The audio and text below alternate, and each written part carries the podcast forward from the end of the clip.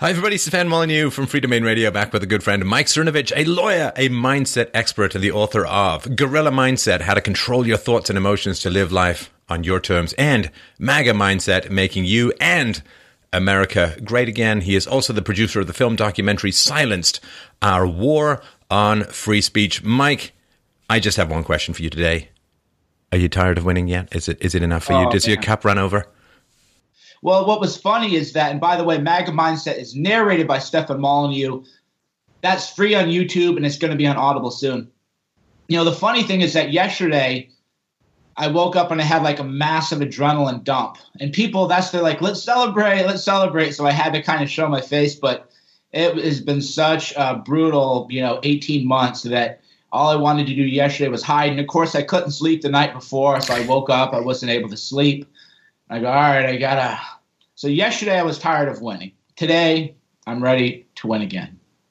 It's not. I was just I was doing a show with Bill Mitchell, and um, it's it's not leaving me. The, the the feeling is not leaving me. The positivity, the enthusiasm, the excitement, the what's next. You know, I mean, of course, you celebrate when something that you have worked hard for comes to pass, and we should always enjoy that. Um, but it is, of course, you know, now I'm sort of orienting myself to what's next. And what next seems to be riots, violence, setting fire to things. Uh, and what happens when you take the left's abusive language away, uh, which the Trump presidency has largely done, when the abusive language becomes revealed as impotent, you get the physical abuse always follows the verbal abuse if it's blocked. And ah, boy, are they ever confirming what everyone voted for? Wouldn't, wouldn't you think so? Yeah, they're they're a violent mob, and the irony of this election is that everybody said Trump supporters are violent. False. It was the Clinton supporters who were. Then they said, well, if Trump loses, his people are going to be violent. Well, Trump won. Not only did he win the electoral college by a landslide, CNN's latest projections say he might actually won the popular vote as well. That's still too close to call, but point is, Trump didn't barely edge out the electoral college. He won. The popular vote, basically 50 50, and their reaction is violence. And what I'll say is that while I do not encourage um, violence, I, you know, I believe in the non-aggression principle myself. If they want, if they want, if they want a little dust up, then I would be more than happy to meet them on their terms. Well, I think this uh, aspect is something not to be underestimated. Uh, everyone should really see clearly how much the left is projecting because, of course, yeah, they were saying, well, the people on the right, they're not going to accept a valid uh, electoral outcome. They're going to try and undermine the process. Uh, and uh, now, of course, we see regular as clockwork, as sure as sunrise tomorrow, that that's exactly what the left is doing. And this is a reminder whatever the left accuses you of is what's next in their playbook. Yeah, the projection, the issues, they're, they're violence. I mean, I call them feral. They're they're not rational. I've talked to so many of them. I tried to debate them. I did this documentary called "Silence: The War" um, about free speech and the war on free speech, and I went to people who are social justice warriors and they're Twitter warriors, and I go, I will give you a legal contract saying that you can put a 90 minute or 90 second monologue into the film stating your position. I won't edit it. I'll let you watch it. They won't do it. They have no interest in civil discourse. Right. It's all about getting their way through tantrums, emotional manipulation, uh, physical abuse, verbal abuse, whatever godforsaken tools they can get their hand on to get their way. And uh, man, I can really see, Mike, how they would be afraid of the free market. I mean, you show up to work anywhere. I mean, I got my first job when I was 10. You learn this stuff pretty quickly.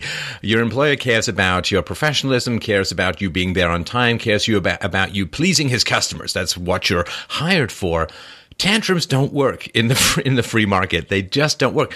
So I can really see why these people want jobs in academia or the government or or where I think like wherever they can not be market facing and, and have voluntary interactions, because these t- kind of tantrums get you fired like within three minutes of walking in, and uh, they're so woefully unprepared for any kind of life of mutual respect, of voluntarism, of freedom, of trade. I mean, it is annoying as hell, but I also feel a little bit sorry, like like seeing an animal that's had its uh, primary organs mutilated. I mean, their capacity to think and reason is so stunted and and really reversed. Uh, it's hard. I mean, I'm sort of wavering between the, the sympathy and the uh, the horror.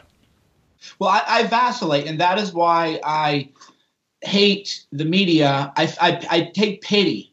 You know, there there are people who genuinely believe that Trump is going to try to round people up and put them in concentration camps. These include my in laws who are educated, intelligent, sophisticated people. Uh, and Shauna is telling them, Mom and Dad, like, you know better than this. Why do you even believe this? But anybody who still watches that media is being bombarded with lies, propaganda. So, so in a way, I've there there are that segment of the left, the protesters, the rioters, who are completely hopeless losers. But I've seen some otherwise decent, intelligent, good people who are really concerned, and I think that that is a travesty, and that is why I'm not I'm not trolling or overstating it when I say that I believe that the American media is a terrorist organization because they intend to incite terror among the people by lying and by giving them propaganda.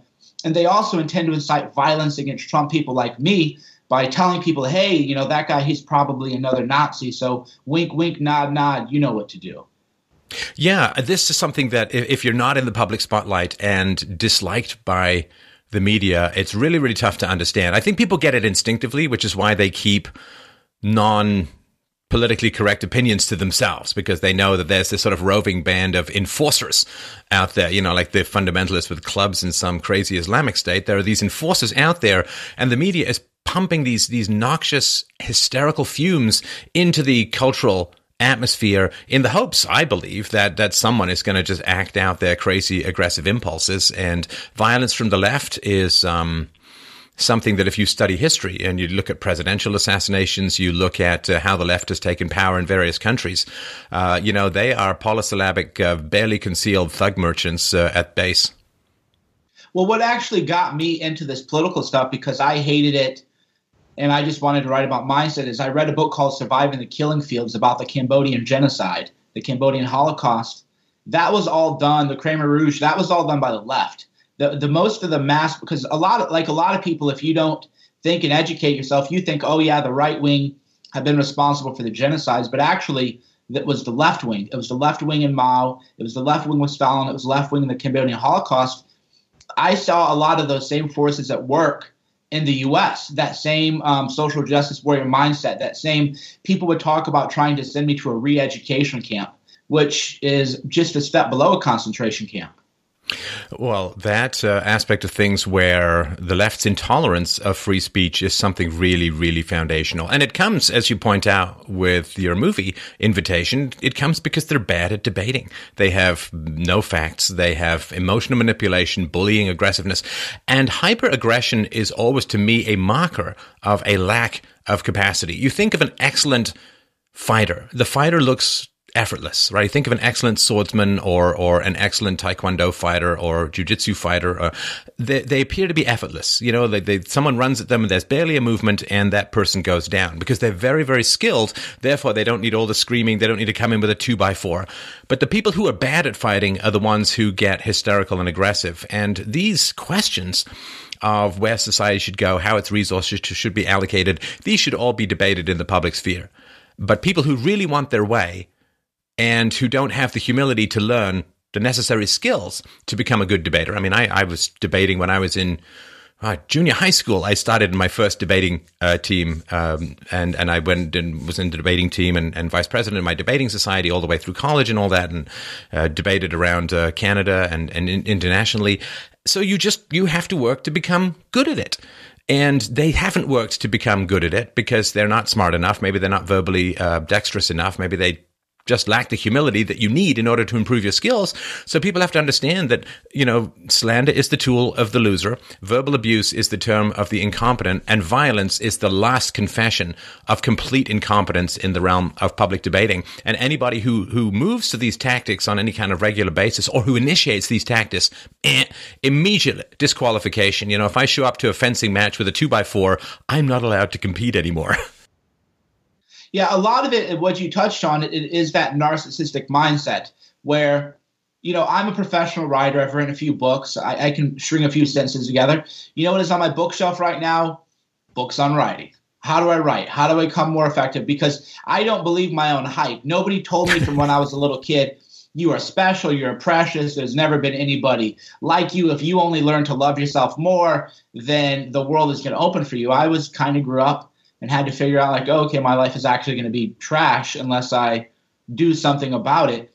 So we have an entire generation of people who have been coddled, and nobody has told them look, you're not special. You're not good. You have to work at it. Even people like you, I bet you you're still before you do a um, a show, you're still doing your homework, aren't you? I, I uh, absolutely, and I'm watching the greats, uh, and I'm trying to figure out how I can become better. I mean, I'm always trying to be more spontaneous without being random. You know, that's a real challenge. You know, especially when I'm doing interviews, I want to be spontaneous, but I don't want to end up with some sort of tossed word salad spreading itself across the internet. So I'm always trying to improve, always trying to find better ways. I work on analogies, I work on metaphors. People think you just open your mouth and this stuff happens. It's like no, it's a massive amount of preparation. It's the tip of the iceberg stuff, and the fact that you know you or I are gaining some prominence now. Well, I've been doing this stuff for 30 years. I've been a public figure for 10. Don't tell me about overnight success. It's a massive amount of preparation. And if you haven't done it, you haven't done it. And there's simply no way to pretend that you have.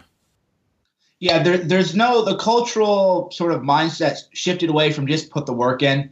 When I was younger, even that was just put the work in. Life isn't fair. That these are the kind of things you heard. Life isn't fair. Put the work in.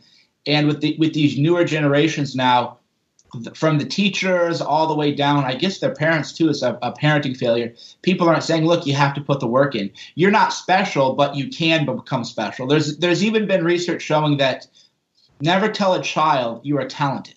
That yep. is actually going to disrupt their growth. What you tell them is that you have an ability to learn and to grow and to achieve great things. You have that ability, but you have to apply it. Well, that's what that's how people like you and I think that boy, if we really work hard, we'll hit it. Maybe ten years, maybe twenty years, we'll finally make it. If you tell these kids, which is which is what the culture tells them, you are unique and you are talented their mindset is going to be completely damaged. Well, that's, I mean, moms versus dads, right? Moms are encouraging and dads are realistic. And I think that's a yin and a yang, and both I think are very important. You know, you climb your ladder, uh, you know, one rung, then the other rung, one leg, then the other leg. And you need, I think, that masculine and female energy. Um, but uh, the reality is, I think one of the big problems, Mike, is that uh, in the 1960s, basically teachers' unions took over and you could no longer fire teachers. And there are many, many people I've talked to in my show and, and research that I've read and, and, books that I've read saying that teachers are generally the least competent people around. I mean, that they're at the bottom of, of the educational uh, standards. You know, at the top is like physics and philosophy, and then at the bottom is all the people who go into teaching. And the moment you put incompetent people in charge of children and no longer allow them to be fired, then you're giving narcissistic entitlement to the teachers. And of course, that's going to flow down to the students. How can teachers criticize students and encourage them when the teachers don't apply that to their own lives? They're there to hide out from reality, and we expect them to prepare children for reality? It's madness. Well, I remember one of my first awakenings was when I actually went to college, and then I looked at who the elementary education majors were, and they were all the party girls and everything. And I go, wait, my whole life as a kid, I was told that I had to respect these people, but they were basically the people that are just getting wasted every weekend and, and aren't studying. You know, ten years from now, and I, I started to really question what is an authority figure. I started to question the whole social constructs of legitimacy, power, authority and it's like it's as you said that many people, you know, there are some good educators out there, but many people go into education because it's an easy major. Right. And they don't want to be market facing and they don't want to have the capacity to be fired. And of course, if you never have the capacity to fail, you never have the capacity to succeed. I mean, that sounds like a deepity, but it's actually kind of a real phenomenon. If you play it safe, you're probably never going to do that badly, but you're never going to do that well either. And that I think is the real tragedy that we've got people in charge of our children who are unwilling to take risks and who are trying to avoid risk as much as possible. And that is great tragedy. So this, everybody gets a trophy, everybody's special. It's like, no, in the real world, you have to bring value to people. Don't you think about that every day? I mean, I think about that. I've been doing, I've done 3,500 shows. Uh, I've got, I don't know, like six or seven books out there, uh, done a bunch of public speaking and every day it sounds cheesy. I wake up in the morning and think, what new insights, what new value, what new information can I bring to bear on, on my audience? How can I make people want to watch me today who watched me yesterday? And I can't offer the same stuff over and over again. I mean, that would be, drive me crazy, drive my audience crazy. How do, you know, after 10 years and 3,500 shows or however long it's been for people out there, how do you bring new value to people That is the real challenge. But, you know, you got to be like a shark. You know, the shark, they stop swimming, they sink, and they die. And that's just not how it works with the people who educate our children, or rather miseducate our children. So they're out of reality. The kids hit reality, as we can see. So they, you know, their favorite candidate lost an election. Well, get used to it. It happens. But they're just woefully unprepared for it. I don't, it's hard to know exactly why that is. I mean, the teachers, the parents, I, I don't know. Well, it's the over it's the over feminization of culture. Mm. Is what it comes down to. I mean, you do need to encourage children. Uh, I, I, can't remember. I think it was a Gavin McInnes kind of sketch where he did. He said, you know, the mom and the dad is. He, he was in a. Uh, he went to the bathroom at a baseball game and he saw the kid had like kind of had an accident and the, the child was older than you would usually expect the child to have an accident and the dad was being just like a little bit too mean to the kid but then they went back to the stand and the mom was like hugging the kid and you really you need both you need both of that. You almost need the dad who's a little bit too much of a dad. You need the mom who's a little bit too much of a mom. But with single motherhood the way it is with um, absentee fathers with society telling men that they're trash with society telling women that men are trash and you treat men like trash has been a completely over feminization where now we're seeing the end result. We are, we are living we are living in a feminine world well, we're living in a feminine West. The cultures that have more masculine energy uh, seem to be spreading and dominating pretty considerably, and that should give us all pause. Now, there is something that's going on. I wanted to get your thoughts on it. It's one of these, I'm sort of ambivalent about it. I knew it was going to come after years of verbal abuse against the right. When the left's candidacy lost, now there's all of this let's build bridges, let's reconcile, and all this kind of stuff, which to me is complete bullshit. Like, I mean, it's absolutely unbelievable. Of course, you know, I mean, it's the old thing. Like the guy, when, when he's got the knife, he's going to kill you. When you've got the knife, he's like, Hey man, peace, pacifism, I surrender. I mean, it's just been a shift of power. It's not a shift in ethics or any kind of awakening. And I know that, uh, I mean, I'm sure that uh, politicians have to do this while I'm president of everyone, not just the people who voted for me. They need to work with the people and so on. I don't feel that at all deep in my heart, my spine, my balls. I don't feel that at all. I feel sorry, you, you chose the wrong side, and uh, I'm not going to forget it for a second. Yeah, I, I, feel I feel that way, especially with like the National Review wrote an article, President Trump. Now that you are president, congratulations, and I hope that we can work together. No, you went after President Trump. Um, all these Megyn Kelly went after Trump. All the the never Trump cucks they went. They're over. They they are done. So I, I have two worldviews of thinking of this. One is that the media, the pundit class, they are all done. We have to push the advantage. We have to utterly crush them. If there's a way, um, I know a lot of them are donor funded. So I've been attempting to sabotage donors and saying, hey, look, these people actually tried to get Hillary elected. If you're giving them your money, you are actually being cheated. So I am working very, very hard to cut off the financial lifelines of these um, cucked organizations. Now, as far as the people go, we do have to find a way to chill them out just for the sake of living in a orderly society. Now, what that means, I don't know. How how we get all these people who have been brainwashed into thinking that, you know, I'm a I'm a Nazi KKK guy and I'm going to go out and kick their door down and, and, try to kill them. I don't know what that looks like yet. So I'm sympathetic to. So I guess the way I, the way I slice the um, Somalis, I am sympathetic to the idea that we need to figure out all these people who are having nervous breakdowns. We need to figure out something about them, but we need to utterly crush and destroy the people who have led them to have a nervous breakdown. That includes the media, and that includes uh, most of conservative media. And that is where I have the least amount of sympathy. I mean, the left is the left. You know, leftists going to left. What are you going to do, right? I mean, and, you know, I think that there should be negative repercussions. They're never going to learn because of ethics or empathy. I don't think they have a shred of those things, uh, but they can learn from consequences. They're not dumb necessarily. But the people on the right uh, who mouth the platitudes of small government and who mouth the platitudes of, I mean, on the right, they've said for decades to a lot of skepticism, but turned out they were right. Oh, you know, the, the media is just the propaganda arm of the Democratic Party and they're hand in glove and they're deep in the pockets and they're colluding behind the scenes and so on. Well, here you get a guy, I mean, of course, along with heroic people like Julian Assange and, and all of that, and the people who leaked uh, or got into Podesta's emails and all of that. It's proven now. It's proven because of the Trump presidency and because of uh, his platform and because of him standing up to the media, A, they've been revealed as a paper tiger. Even with all of the amount of weight that they put behind Hillary, they still lost. All the lies uh, added up to, I think, even more support for Trump because people empathize with being in that kind of spotlight and having that kind of crap flung at you. The media is a paper tiger. The collusion between the media and the DNC is pretty clear. The collusion in the DNC, pro Hillary, all been revealed. I mean, people who are uh, conservatives who want smaller government, they should be cheering at all of this. Their, their great enemy has not been the Democrats, but the media. And uh, the people who attacked Trump, I look, I, I get that maybe people make big mistakes. Huge. Okay, then do a big mea culpa. Look into your heart of hearts. Figure out what went wrong. Look at your friends. Look at your paycheck. Look at your social circle. Look at whatever. Figure out what the hell went wrong that put you in such a terrible, negative, destructive position. And then figure out how to make it right. But it just seems like people are either flipping and not mentioning their prior allegiances or pretending like nothing happened or now now the olive branch no no no no it's over. The olive branch would have been helpful a week ago two weeks ago. Now that the dust has settled and the fight is done what the hell is the point of arming me when i'm back home from the war? Right so th- there's a lot there to unpack and i'll start where you ended which is that people do make mistakes but what nobody is taught is what process led you to make this mistake? That is the only way I believe in redemption among friends, people I work with.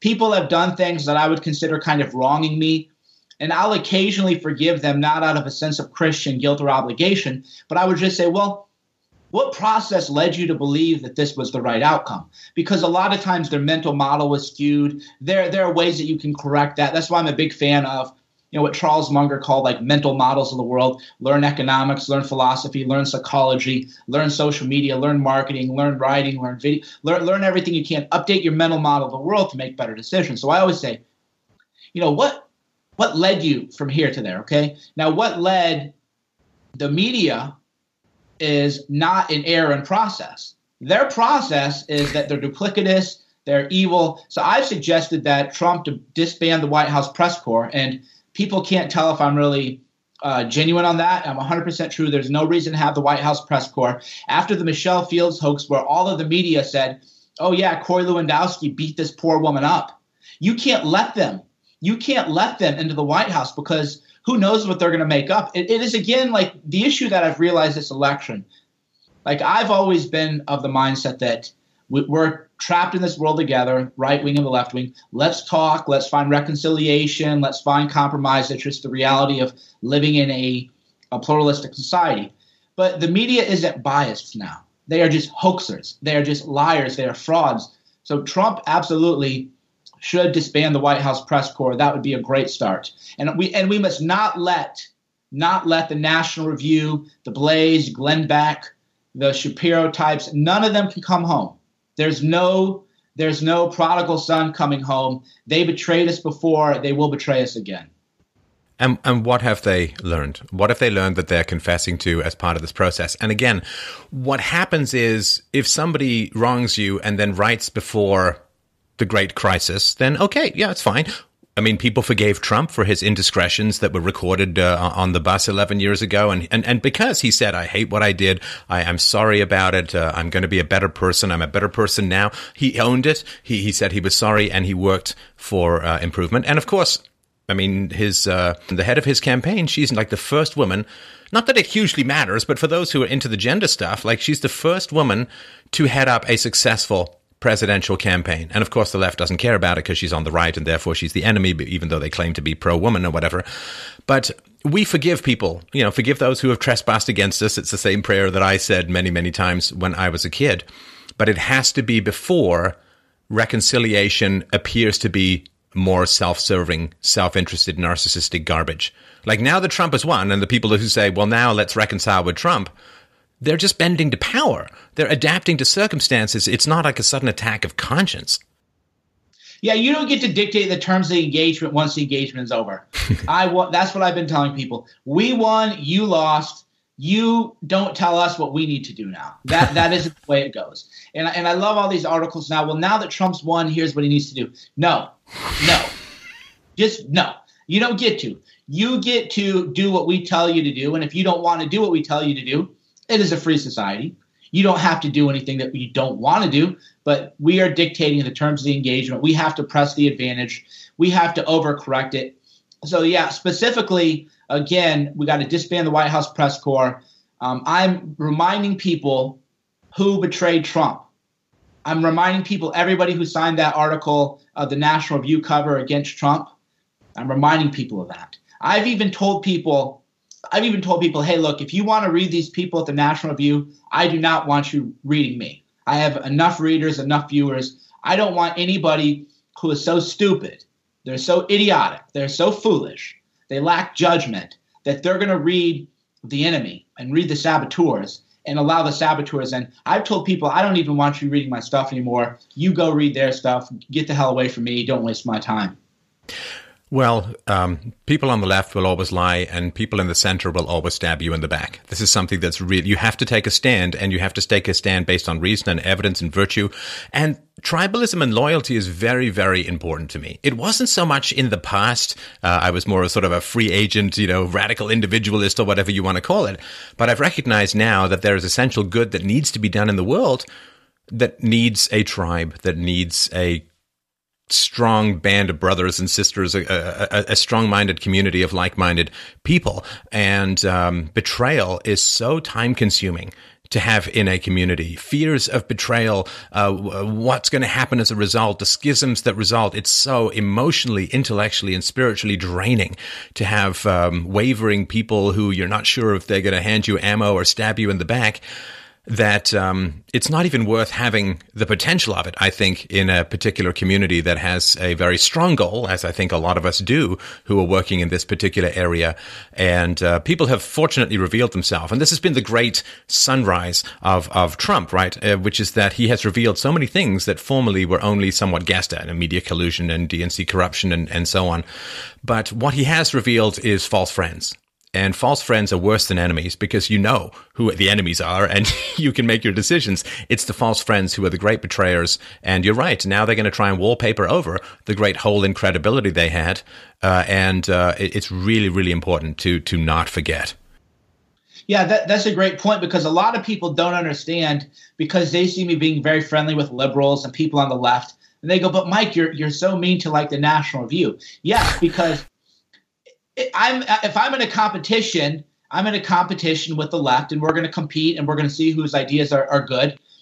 To me, that's fair. That's ethical. I, I I believe that you have the right to be a liberal, and I believe that you have the right to share your liberal ideas, and I believe my ideas are better. Let's compete. Yeah. With the cucks, as you say, they're just going to stab you in the back. They're they're going to betray you. There there is no competition. There is no okay. It's mano a mano. No, they're going to say, oh yeah, I got your back and then you turn around and then the knife is what they actually have in your back. So I have more respect for liberals than I do these um, the right wing cucked rights. Yeah, like if you're playing doubles tennis and your partner is dedicated to your loss, you can't fight that. You can't win like it because they're on this they're on this side of the net you know, the people on the other side, you know what the deal is. They're going to try and win. You're going to try and win. You have a great contest and whoever wins, fantastic, you know?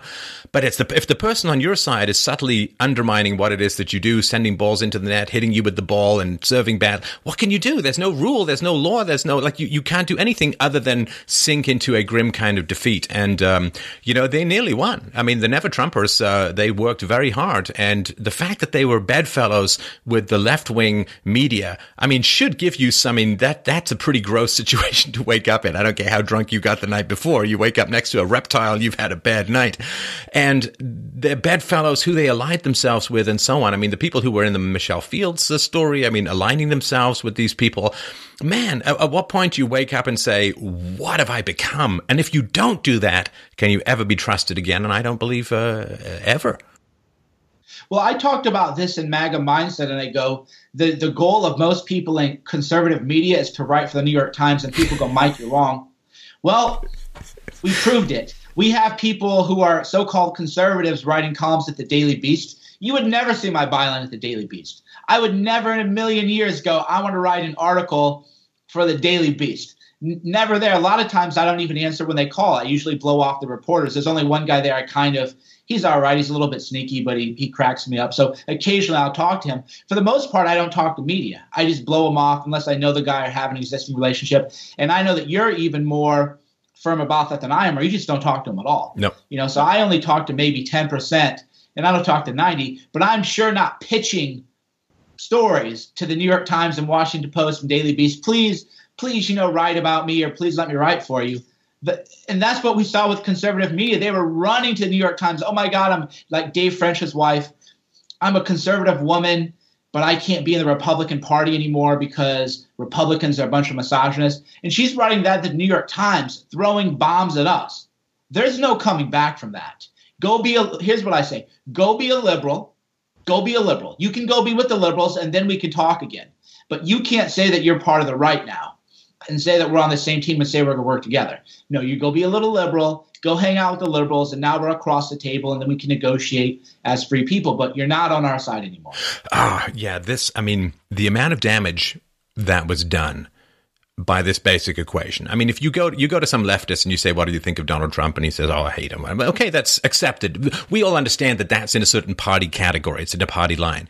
But you go to a Republican and you say, "What do you think of Donald Trump?" It has a special. It's like poison on the knife to to be in the Republican camp and to trash talk the um, the nominee.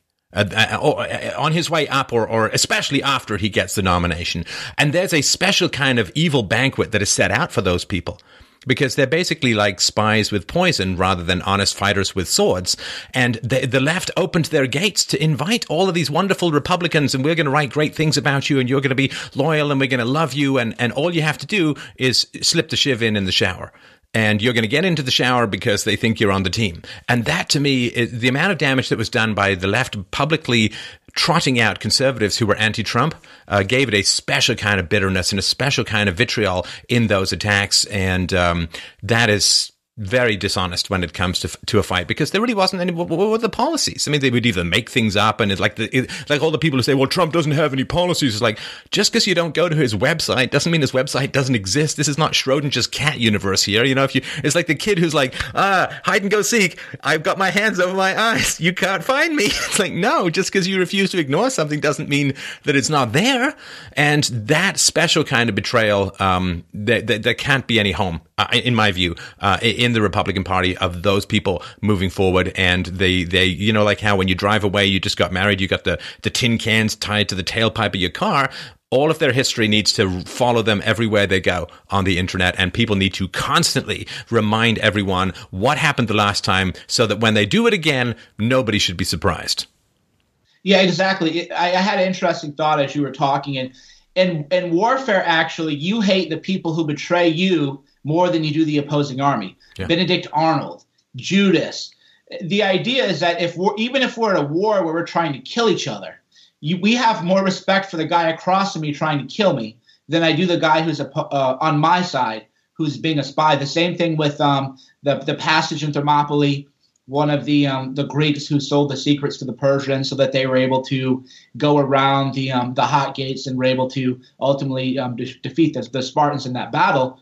That person was hunted down. So we like is in our DNA. That's what I'm telling people. Like there's a reason that we hate traitors so much.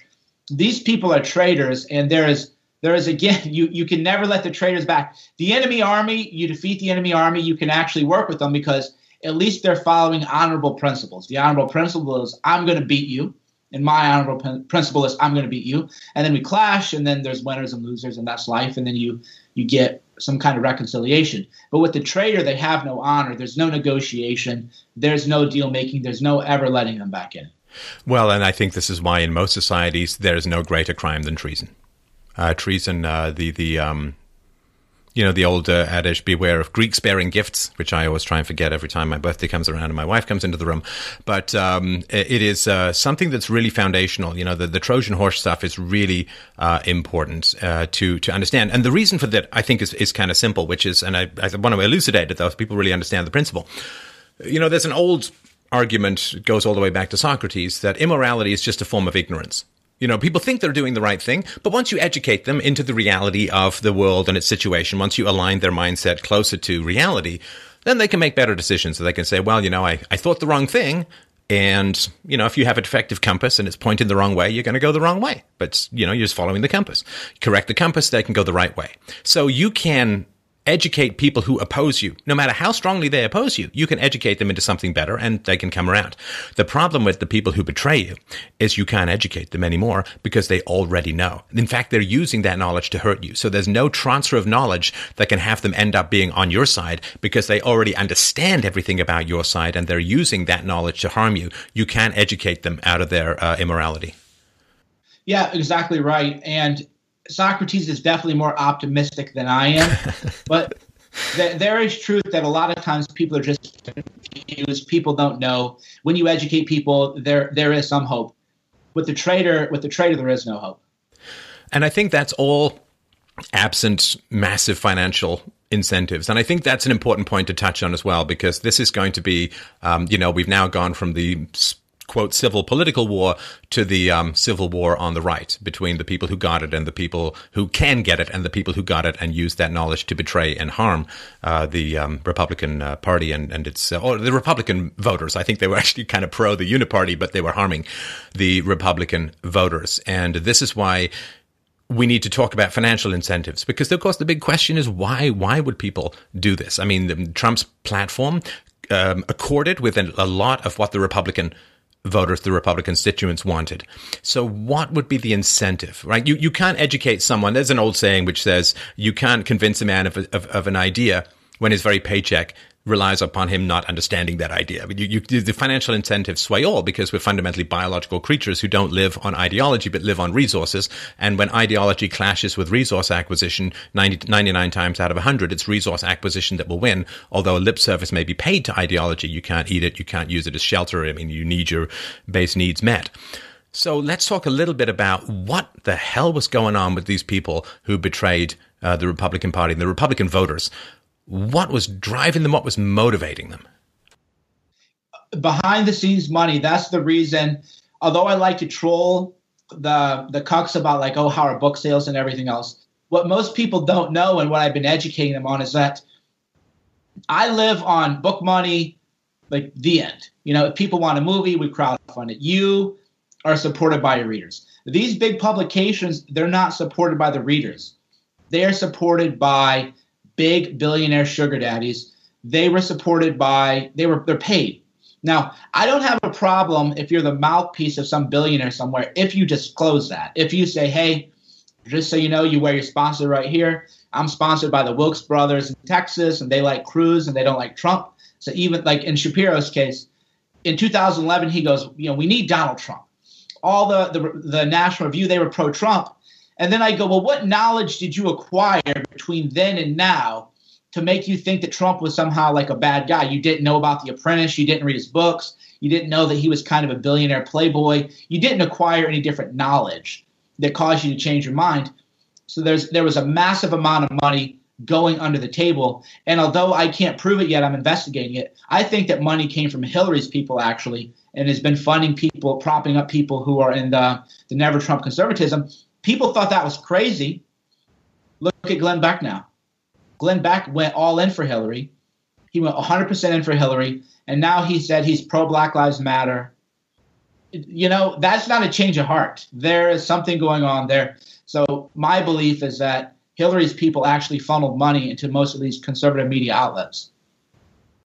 I'm sorry, my mind is just recovering from the deep orbit you just spun it into. I mean, uh, I, thought maybe it was uh, money coming from the um, sort of wealthy Republican donors who want the free, uh, who want to externalize the cost of their cheap labor and who want the H-1B1 visas because they're basically serfs who can't negotiate for better salaries. And I thought that there was that aspect of things, and Trump was going to interfere with that. All the lobbyists who had their hooks deep into the claws of the establishment politicians, seeing Trump uh, come in like he's an icebreaker, breaking up the sort of frozen entrenched power structures. I thought maybe it was that, but the idea that it could have been coming from Hillary or Hillary supporters, right? It could be coming through a big right. labyrinth to get there. Uh, it's truly astonishing, and I, I wish you Godspeed in the pursuit of that information because that would be uh, quite stunning. Well, you, will notice now that, that conservative media, as they were opposing Trump, they quit talking about Soros, which is what kind of tipped me off. Mm. Is, is one thing because there's a lot of pieces to put together. One is that I wasn't pro Mitt Romney. I thought he was basically a cuck, but I'm not going to go all in and try to destroy Mitt Romney's campaign. To me, it's like, ah, Romney or Obama, they're both globalists. They're both going to do what they're going to do.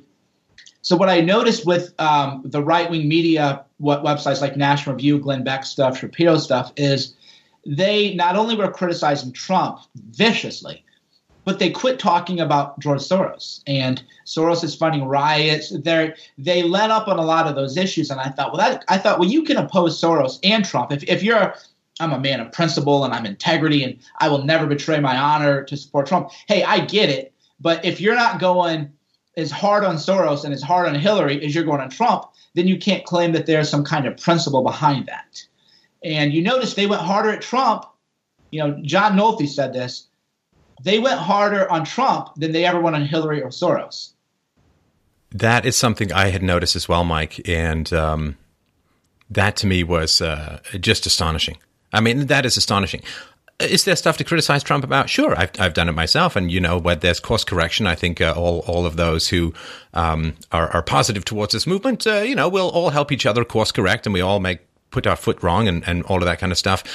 But uh, that you would focus your vitriol, and this happened to me from a very surprising variety of sources uh, in, in America and overseas, that you would focus your vitriol so much on Trump and not think that that reveals some kind of bizarre fetish or pathology on your part to me is, is always like it's so obvious from the outside that you're just fixated onto something uh, and you're pumping vitriol at it um, not out of any particular principle, but uh, rather, I mean, and, and, and, Trump, you know, if you just take one example of his desire to to extricate America from its endless foreign wars and invasions and obligations and so on. Well, first of all, the left should have been all over that. I mean, if the left is is anti-imperialistic, dear God above, the idea that anybody on the left who's anti-imperialism and anti-empire and anti-foreign interventions that they would go for Hillary Clinton of all people over Donald Trump is to me absolutely astounding. This to me was the great revelation of this entire electoral cycle, which I'm still processing, and these conversations are very helpful. I think it is true for a lot of people, is that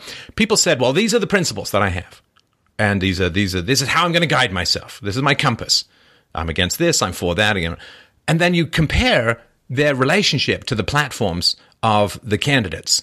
And there was like not only no matchup, but almost a complete anti matchup. People say, well, we want lower taxes and a simplified tax code. Well, Donald Trump's going to provide that. I hate him well, I'm against uh, imperialism and, and globalism, and I want America's army to come home, and I don't like 740 military bases all over the world. Well, Donald Trump is going to start doing that. I hate him, and it's like, then what the hell is all the point of this this frou frou bullshit that you call ideology? I mean, what is going on under the cover? I care about the Supreme Court so much. You got to have true constitutional conservatives who don't legislate from the bench on the Supreme Court. Hey, um, Donald Trump, did you read that list? Oh well uh, Hillary, Trump is bad. You know, it, it, ultimately the way I look at it is like, uh, they they are. That's again why I think they were taking money under the table. They're either they were taking money under the table from Hillary, or their minds are completely defective because there's no there's no middle ground. There is no principle. I would always put the question to these never Trump people like this. I go, well, if you claim to be a true conservative, and you, that's why you oppose Trump why then did you support Romney, define Romney as a true conservative? You could go back to the articles in 2011, 2012, where the National Review said, you know, Romney isn't really a true conservative, but we have to unite as Republicans to get him elected because of the Supreme Court, because of da da da da da, right? McCain, same thing. I always say it's helpful in life to have a good memory about what people. They hated said. Reagan wasn't a true conservative, and now he's their hero. Right. Right. So so they, they always said, well, they might not be true conservatives, but you got to get the Republicans in. And then suddenly Trump runs, and they go, well, yeah, don't don't bring up any of those columns that we wrote about McCain and Romney. Don't mention that the Supreme Court matters. We we got to have Hillary. And, they, and what was interesting too that I thought was beautiful is, and this is why Hillary ultimately lost. There was no case for Hillary there was no, here's why we need Hillary. She's a visionary. She's going to change America. There was no case for it. So even the people who hated Trump couldn't say this is why we need Hillary. Well, she had a resume of endless disasters and and not just disasters like oh we spent a lot of money on this policy and it failed. Like entire countries and regions ripped apart turned into civil war. Uh, uh, foreign leaders deposed and murdered in the streets by being bayoneted up the ass. I mean just unbelievable destruction. I mean uh, i was i've been talking about this to people who you know i'm meeting lots of new people with with what, what i'm doing now. And they, they had no idea I mean, they, they, his, Hillary's resume was like a complete blank to them. They had no idea what she did as, as Secretary of State. And the fact that this wasn't just trotted out is like, oh yeah, oh Donald Trump does he lack experience destroying uh, th- third world countries and, and causing massive floods of of um, economic migrants into the European Union? oh, okay, I'm fine with that if he doesn't have that on his resume. But Hillary was like this blank cipher where people just didn't really talk about much that she'd done in the past, just talked about this vague experience. Well, you know what? A hitman has experience too. That doesn't mean I want him babysitting my kids. Yeah, exactly. It was beautiful. They really, a lot of liberals, a lot of people on the left actually did figure that out, though.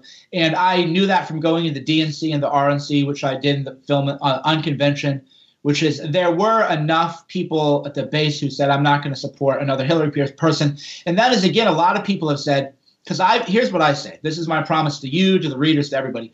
I take personal responsibility for voting for Trump and working to get Trump elected. So if Trump goes off the rails somehow, to me, I have to own it and I'll do my best to correct it. Hillary wanted World War III with Russia, though. That is the baseline with which I'm going to measure Trump. Hillary wanted World War III with Russia. Is so there still life Trump on does, the planet? Yay! we win. So, so I'll hold Trump accountable for sure, relative to what Hillary wanted, which was World War III with Russia. So let's do a uh, bit of, um, I guess, pat on the back, victory lapping as far as this goes. And I don't know what your thoughts about are this, Mike, but I've I've sort of seen that the people who are successful in independent media have, I think, generally tended to be more pro-Trump. And the people who have not been successful uh, in connecting with and getting resources from the audience, whether it's donations or, or book sales or speaking fees or whatever it's going to be, if the audience isn't going to pay you, for whatever it is that you're doing, but you still want to keep doing it, well, you got to find someone else to pay you. It's not going to be advertisers in general. There's not much money in, in the web, uh, uh, on the web in, in, ads anymore. And of course, if you do controversial stuff on YouTube, you're, eh, you're going to get uh, your defunding or whatever it is. So if you want to keep doing stuff, but you can't get the audience to pay for you, well, where do you go? So I think that the, uh, the sort of drug of choice of going to some centralized sugar daddy funding source, wherever it's coming from, we're still exploring. But if you can get your money, as, as we do, talking directly to the audience, providing value to the audience every day as we work to do, then you're not tempted. Someone comes along and says, I'm going to write you a big check to, you know, it's like, mm, thanks, I already have a job. My job is working well. So I think the people who are successful, and I, I, think the cause and effect is correct. It's not like, well, if you were pro-Trump, you were successful. No, lots of people working against uh, the people who were pro-Trump. But if you're successful already, you have the liberty to evaluate information more objectively rather than being tied to a single funding source. And people who are tied to a single funding source that's not their own work, I always find, yeah, you got to follow the money. They're always going to be puppet strings. Everything comes at a price and a cost and a shackle. And the, the money shackles, the gold shackles are, I think, some of the, the, the worst of all because they're, they're hard to see.